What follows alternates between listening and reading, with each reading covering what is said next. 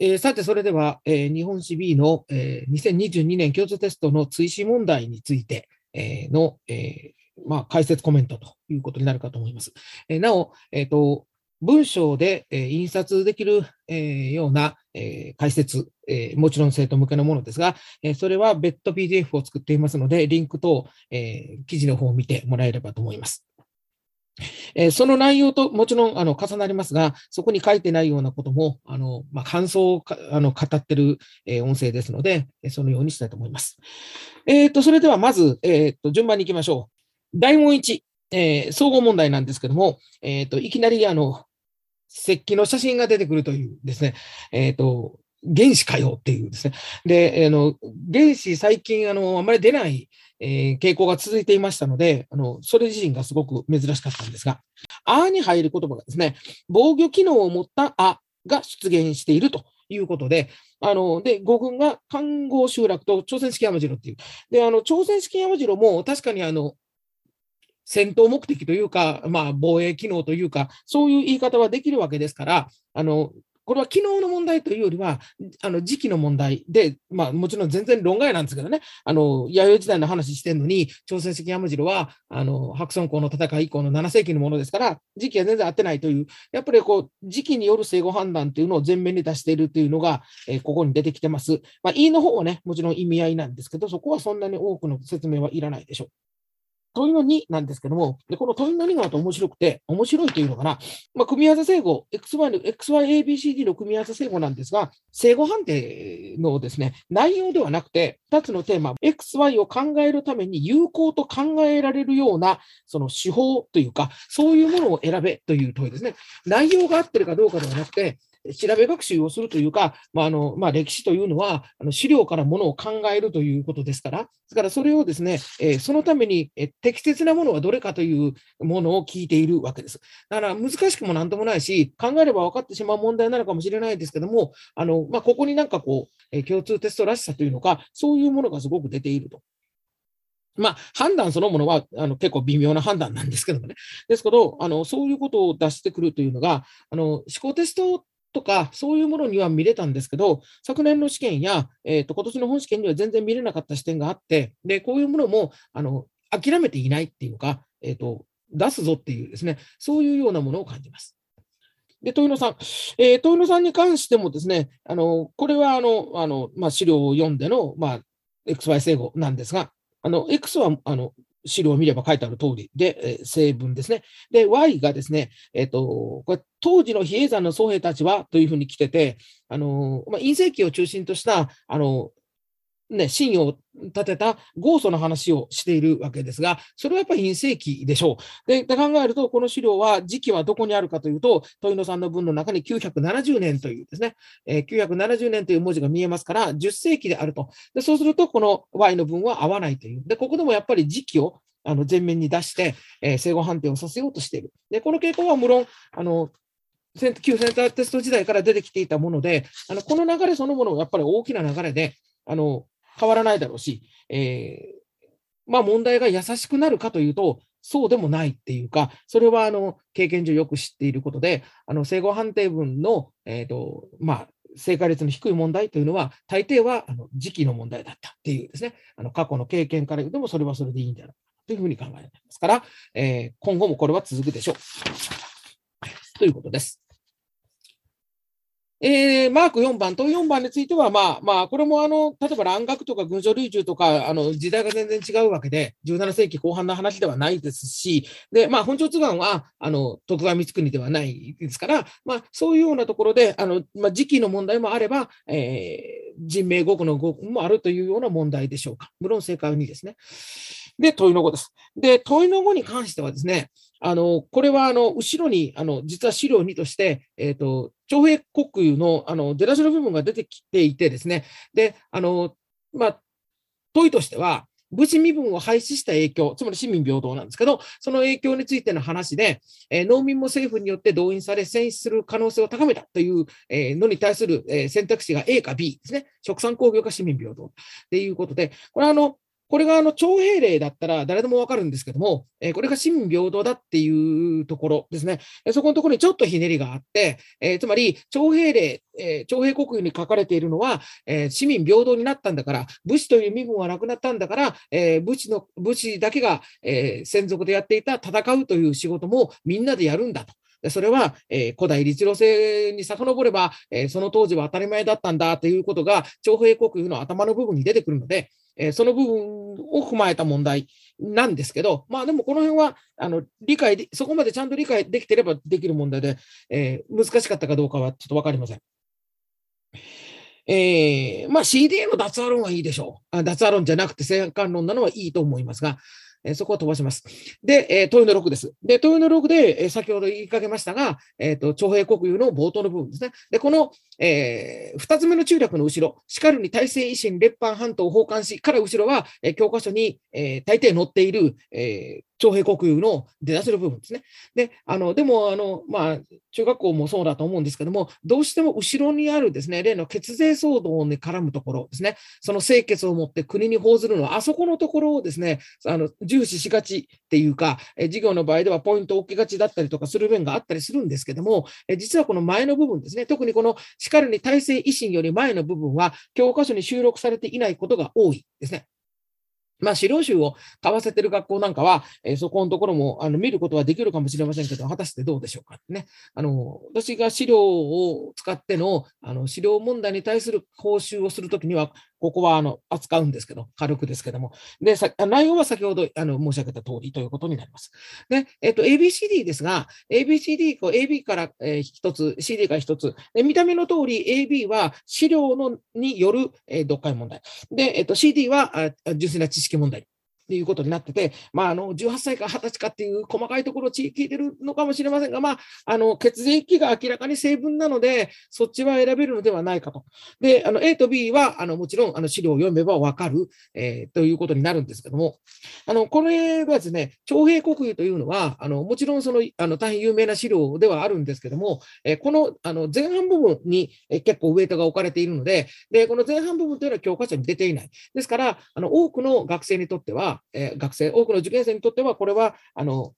初見資料に近いものであったかなというふうに思います。あの過去、センターテストの中で、過去センターテストで徴用国旗が出たような記憶がちょっと今定かではないんですけども、ありましたし、それからあの有名な資料の、えー、あまり知られてない部分をやるっていうのは、センター時代からも時々見られました。あの三好教育の意見封じのあの二万の号じゃないところを使ったりですね、そういうこともあったので、まあ、あのこれもまあ事実上所見みたいなものだということだろうし、ですからこそその空欄補充とかではなくて、内容を読んで解く問題というのを要求しているっていうところもあったかと思います。まあでも、ことの本質に関わるいいところなので、あの出題としてはあの悪くはないと思います。もちろん難しくもないんですが。さて、第2問です。えっ、ー、とですね、えっ、ー、と、雑国の歴史っていうか、雑国を扱うっていうのがなかなか面白い、あの、歴史の視点だったりするんですけど、まあ、順番に見ましょう。えっ、ー、と、まず問いの1ですね。え、問いの1は、あの、まあ、これは、あの、えっ、と、まあ、普通に正誤問題なんですけども、まあ、それから2ですけど、まあ、そうだろうなと思います。あの、割と定期交差レベルの問題じゃないかと思うんですが、あの、桑や好きなとか制度性でないっていうのも、教えておかなあかん大事なことだと思ってるんですが、それについてこの問題そんな難しくないと。で、問いの2ですが、今度は回答の根拠待ちですね。えっ、ー、と、質問に対して回答の根拠になる資料を出すというですね。で、えっ、ー、と、で、えっ、ー、と、1回目の、つまり去年のあの共通テストの、まあ、確か問い1か問い2かにこのような問題があったと思うんですが、その時は、あの、あの、そそれとちょっと似たような感じになってて、あれも量だったかなと思うんですが、えー、まあ、その回答の根拠となる資料、先ほど大物1にあった、えー、あれですよね、大物1にもありましたが、その立論じゃないわ、えーと、何かを調べるために必要な有効な手段かどうかっていう、内容的に正しいか誤ってるかではなくて、やろうとしてることに合致する資料かどうかですね、あのあの正しいのではなくて合致してるかどうかっていう,、えー、いう問題をここでも出してきてるということで、あのこういうのはなかなかいい問題だなと思う、個人的にいい問題だと思いますけども、えー、じゃあ難しいかというと、うん、難しくないかもしれませんね。で、あの、考えたらわかりますからね。えー、そうですね。え B、およそ、えー、泡のものとあるは、ささうること久しくして破れず、ね。ささうるっていうの中が、えー、保存するですから、破れずはこれ腐敗の灰ですよね。だから、えー、要するに腐りにくいっていうことを言ってるから、保存に適してるというふうに書いてるので B が正しい。で、CD に関しては、えっ、と、ワイルが貯蓄する泡は誰から集めたのかということを言ってるのですから、集める、誰から集めたのか、えっと、誰から徴収したのかっていうことを言ってるので、C の両上でいいわけですね。説問の3ですね。え、この表の読み解きだったりするんですが、え、選択肢 X と Y の組み合わせの中で、ええー、と X の腸の品目の中に繊維製品、戦果、えー、銭、えー、銭も、海産物もあったかどうかっていう問題については、表を見れば銭あるので、表を見れば銭あるので、それはあの銭もあるし、他のものもありますが、まあ、多分その、あの、貨幣経済の発達動向で、えっ、ー、と、律令時代に銭、まあ、銭で収めるっていうのは大洗脳ですね。大洗してるっていうことのイメージがおそらく受験生にはない、高校生にはないので、えー、そこのところをついてきてる、その、あの、いつも言いますが、共通テストがその、えっ、ー、と、受験生の、高校生のあの意外性といいますか、ちゃんと資料を読まないと、勝手に思い込みだと正しいと思わないようなところを入れてくるということの、多分これも例なんだろうと思います。今回の追試はそれが結構目立ったなというふうに思うんですが。えー、X ですね。えー、腸の品目の中には、えー、じゃあ Y ですね。え、ー、と、機内、機内、機内では、え、小麦は腸として納入されていた。まあ、パッと見ると、表の1の方にですね、機内に小麦がいっぱい納入されているので、これ丸にするように誘導するんだろうなと思うんですけども、あの、これは河川部ですね。あの、その前の問題文ですね。リード文の中に、えー、河川部 C ですね。諸国の百姓から腸用として様々な物資を納入させたが、それ以外にも必要な物資を諸国で調達させて都に納入したしたと。というふうに分かります。でですから、え、ー、と、ここのですね、えー、小麦の全納入国って書かれている国名の中に、えー、機内の国があるからといって、えー、これが超だとは誰も言っていない。ということですね。一方で表の2の中で、例えば山城を見ても、大和を見ても、河内を見ても、え小麦は入ってない。ですから、えっ、と、機内の国々で、え小麦が収められているのは超ではないということですね。っていうことが分かればいいと。え、あのそれが何なのか、え、中南作物なのか、さまざまなものがありますけども、あのそんなことはここでは通っていないわけだから、落ち着いて資料を見ればできるということになるのかなと思います。まあ、これもだから資料読解問題ですね、知識というよりは。問いの4。あの、今回のですね、この、今回のが、この、あの、追試の、あの、時代正序問題っていうのが、まあ、毎年、毎回あるもので、たくさんあるんですけど、この、この試験でもたくさんあるんですが、あの、いずれもですね、あの、西暦年代を覚えてなくてもできる。もしくは、西暦年代が役に立たないというものを、ばかり集められています。この、あの、問いの4のマーク10番のものはですね、あの、年代決定ができません。1も2も3もある時期に当てはまるものなので、年代、西暦年代を覚えてもこれ全く太刀打ちできないんですね。とは言いながら1は米民制ですから、あの、当然な6世紀。えっ、ー、と、2が、えっ、ー、と、食小炎の説明ですよね。えー、食小炎の説明ですから、まあ、8世紀、9世紀、まあ、9世紀くらいかな。で、で、3番が、3番がね、その、3番がこれ、寄進地形症、あの古い言い方をあえてしますが、寄進地形症炎の説明ですよね。で、あの国史に対抗するためにと。ただ、有力農民が国史に対抗する。まあ、生後文だったら、これ正しいのかどうかっていうですね、あの、まあ、荘園あの、今話題の。で、っていうことから言うて、これ、その、ねえ、と思うんですけども、まあ、時代成長なので、あの、まあ、2よりは3の方が後ろと見ていいと思うんですけども、ちょっとなって。で、時代成長で、その、まあ、いわば食小炎とそうでない小炎との時期の区別をさせるなら、もっと思い切って陰性期の小炎の説明にしてくれたら、あの、文句なくに丸にするんだけどなっていう。まあ、そうすると2と3を間違えないっていうのかもしれませんけども、いや、そんなことはないというか、できない子はできないし、できる子はできるので、ちょっとこの3の選択肢は不満です。で、問題の問いの子です。何が問題かっていうとですね、あの、ここではですね、まあ、あの、この説問全体のまとめの問題みたいな形になっていて、で、えっ、ー、と、まあ、まとめの問題なんですね。まとめにするって書いてあるんですが、で、ABCD の判断をするのにですね、ページ的に言うとですね、これが 100, 100ページですよね。で、泡の話、例えば D ですけど、古代の百姓はそう泡で収めること。で、この、この話をですね、アマの話はどこまで戻らないといけないかというとですね、一等最初の96ページまで戻らないといけないですね。100ページの問題を解くのに、えー、96ページまで戻らないといけないっていうのは、こんなん今までありましたっけっていうくらいのですね、あの、まあ、全体でまとめたからそうだと言われればそうなんですけども、あの、まあ、僕も最初解いたときにですね、その直前の、まあ、それでもこれもページ戻るんですが、98ページの B さんのところに、麦の話が結構書いてあって、麦の話はここで書かれていて、例えば、あの雑穀栽培という全般的な話で言えば、まあ、麦でも言えてるから、それでもいいんですよね、みたいなところがあるんですが、ことを泡って限定されちゃうと、96まで戻らないといけない。で、96もしかも河川部ではなくて、あの、字の文を読まないといけないっていうところがあります。えっ、ー、と、96ページの、えっ、ー、と、A の良太さんの発表の真ん中あたりに、河川部 A のすぐ下に、泡は古代の人々にとって身近な作物だったとか、えー、あるいは下の方に国史を通じて百姓に泡の栽培を奨励し、稲の代わりに、えー、税として出すっていうようなことが載っていてですね、これがですね、問いの語を解くのに必要な部分になるんですね。で、えっ、ー、と、麦に関しては98ページです。だから、あのまあ、おかしくはないんですけども、これ時間かかるよねっていうか、何ページも前に戻らせるっていうのが、難度を上げるというのか、まあ、めんどくさいだけのような気もしますが、特にあの、せっかちな受験生が、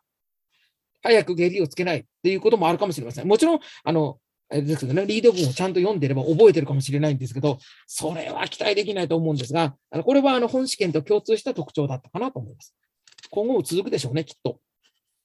以上、第2問終わります。えー、続いて第3問に行きますね。えー、第3問です。えー、今度は中世の問題なんですが、まあ、また会話文なんですけども、問いの1はまあ素直な空欄です。で、本情報を問わしてる、通ってるというところがやや細かいですが、まあ相方が総起きてならば、だから本情報なのか総起きてなのかっていうのは、まあ荘園領主側が作ったあの規則なのか、それとも、え、農民たちの側が、え、作った規則なのかというですね、まああの、全く逆向きの問いだったりするので、あの、本情報という言葉を知らない子も考えたらわかるだろうし、考えない、考えてわからなければいけないっていう、まあ、いい問題ということもできるかと思います。問いの2ですね。さて、問いの2ですが、で、問いの2がですね、あの、これもいい問題だなと思うんです。いい問題だなと個人的には思うんですが、先ほども言いましたけども、受験生、高校生のその単純な素朴な考え方だと、あの間違ってるんじゃないかと思うようなところが資料を読んだらちゃんと合ってるっていうところですね。具体的に言いますと、人身売買における鎌倉幕府が容認してるということですね。えー、選択肢というか記号の A ですね。幕府は飢饉時においては人々の救命のために人身売買を容認していたというですね。この A と B をパンと見た場合、これだけ見ただけではどっちかわからないから読んでみようというふうになって、まあ、ただ資料が短いので、えっ、ー、と、はっきりと書かれてますからね。えー、だから、あの、まあ、見やすいかなと。あるいは、えっ、ー、と、資料1の中で、えっ、ー、と、最後に、早くこれ、長寿せしむべし、えー、今、世間本腹の後、早くこれを長寿せしむべし。で、ここの部分に引っかかっちゃって、え B のえ禁止したっていうふうに見るという向きはあるのかもしれないんですけどね。でも、まあ、あの、先ほども言いましたが、そういう意外性といいますか、一言で言っちゃうと、そういうのを通ってくるというのも、まあ、これもずっと続いている傾向かなと思います。えー、CD に関しても、これはまあ資料読みなんですけども、あの浮遊者ということが読み取れればいいと。えー、総林を有するのやから、えー、つまり蔵を持ってるやつっていう、あるいは水庫前、これ死水庫ですよね。うん、あの鎌倉時代ですから、苦水庫が残ってるわけじゃないので、死水庫だ、つまり浮遊者があのしてるかという、えー、そういうところまで、えー、ちゃんと知識というか、理解が深く及んでるかということだと思います。そして、東野さんが時代順です。で、これもですね、まあ、あの、異国敬語番訳とかですね、3番の、その、まあ、これは商談治療のあの説明なんですけど、その、それの年代が、まあ、商談治療の年代を覚えろとは誰も言わないと思うんですが、異国敬語番訳の年代くらいは覚えれるかもしれないですけど、まあ、1に関しては、あの、年代の問題じゃないですね。つまり、年代を覚える、語呂合わせでも何でもいいから覚える、で、あの、それでいけるんだというのが通じないという、え、話だと思います。まあ問題としては簡単で、あの、まあ、臨機応変に出される臨時っていうのは面白いですけどね、臨機応変、臨時乱発、五代五天皇。ね。で、2が、ですから南北、1が南北朝、2が鎌倉、3が室町。一丁金良が、えー、商談治療を出した相手は、提出した相手は将軍義久ですね。だから、その、なんていうのかな、その、えっ、ー、と、僕らが授業する上で、一条カネラ商談治療以上じゃなくて、その、足利義久まで絡めておくとか、その内容について説明しておくとか、そう説明するそな内容まであの理解を及んでおく必要があると、その辺もついてきてるのかなという気がします。えー、問いの4。ですね。えっ、と、また資料読みの問題で、まあえっ、と、説問で4択正誤で、えっ、と、2番ですね。は正しくと。母親を含む母子の殺害は事件団による取り締まりの結果で、まあ事件団の説明ですよね。若干意外性が入ってるかなという気もしますが、これも資料を読むと、その要はその悪いことした、えっ、ー、と、わらびでしたっけ？そのわらびを盗んだあの連中を、まあ、あの殺しちゃったとっていうあの資料で、まあま、まさに事件団なわけですけども、ことをやってて、それに対する整合判定なんですけど、これね、まあ読めば、まあ、にしか選ばないような気もしたんですが、ただ、地毛受けという言葉の解釈ですね。あの、だから、地毛受けというのは、あの、年貢の請負ですから、あの、ここではその話は違う。一番に関しては地毛受けという用語の理解ですね。室町時代の層が地毛受けやってるで以上じゃなくて、地毛受けって何っていう、ね、でいうことがわからないとダメですっていうことですね。で、3番に、3番に関してはですね、あの、念仏を唱えてるんですね。資料の最後で、えー、南無阿弥陀仏、南無阿弥陀仏、資料を唱えてるんですけど、これ誰が唱えてるかっていうと、これはあの、えっ、ー、と、もちろん日記ですよね。あの、えっ、ー、と、荘園領主の九条正元の日記ですから、これ農民じゃないっていうですね、まあ、あの、資料を読みはわかるというのか、それとも資料を読んでるときに、これが誰の資料なのかですね、これ誰の言葉なのかっていうことまでちゃんと読みなさいねっていう、まあ当たり前のことなんですけど、それなのかなと思って3を選んだ受験生がいたら、そあの、不注意ですね。で、4番に関してはですね、これはですね、えー、サタニンらが寄り合いを開いて祭礼を行ったかどうかという話は、資料からは読み取れないということですね。えっ、ー、と、多分やったでしょうけど、多分やったと思いますけど、そういうことは資料には載っていない。だから、えー、文としては誤っていないけど、資料には載っていないっていうのは誤文だっていう、え、もの。で、これも思考テストにはあったんですけど、平均往来だったかな？を使った問題で、資料に、あの、思考問題にはあったんですが、共通テスト、ここまでにはなかった問題でして、えー、もうああいうの出さないのかなと思ったんですが、あの、出してきました。で、えっ、ー、と、まあ、途中ですけど、様々思考テストで試されたあの着眼点とか出題の形とか、あるいは出題のそのこういうような問題についてですね、あの本テストでは、特に去年の本試験では、ことごとくなくなっていたんですね。で、そのことごとくなくなっていたのが、もうやめるのかと、本試験ではと思いきや、えー、こうやって、あの、やっぱりやっていると。ただし、追試だというのは悲しいんですけども、やっているあたりにですね、なんか諦めてない感があるんですけど、えー、いうのであって、僕は個人的には嬉しかったです、こういうのは。えー、問いの後、マーク16ですけど、まあ、これは、あの、確かに平家物語もあの12世紀末の内容を書いてるっちゃ書いてるんですけども、あの随筆じゃないっていう、ちょっとあのそういう意味で言うと、いまいち面白くないっていう感じがしました。かといって B をつれづれさにすると、それも分かりやすいの、分かりやすすぎたのかなと。北条記が洋和の基金を書いていることまでは、さすがに私も授業では時間があっても言わないですけども、あの、福原遷都のことは言いますし、それからやっぱり鎌倉文化をやる中で、あの、前半のものと後半のもの、特に北条記とつれづれ草については言うので、あの、ここはそっちの方が嬉しかったかなとは思いますが、まあ、まあ、大東前については知識ですけど、うーんですね、エゴマは中世ですからね、あの、D がこれがあの、菜種だったりしたら、あの、全然時期が違ううって言えたんですが、えー、この辺はちょっと、あの、ちょっと経路を変えた問題だったのかなというふうに思います。以上、第3問です。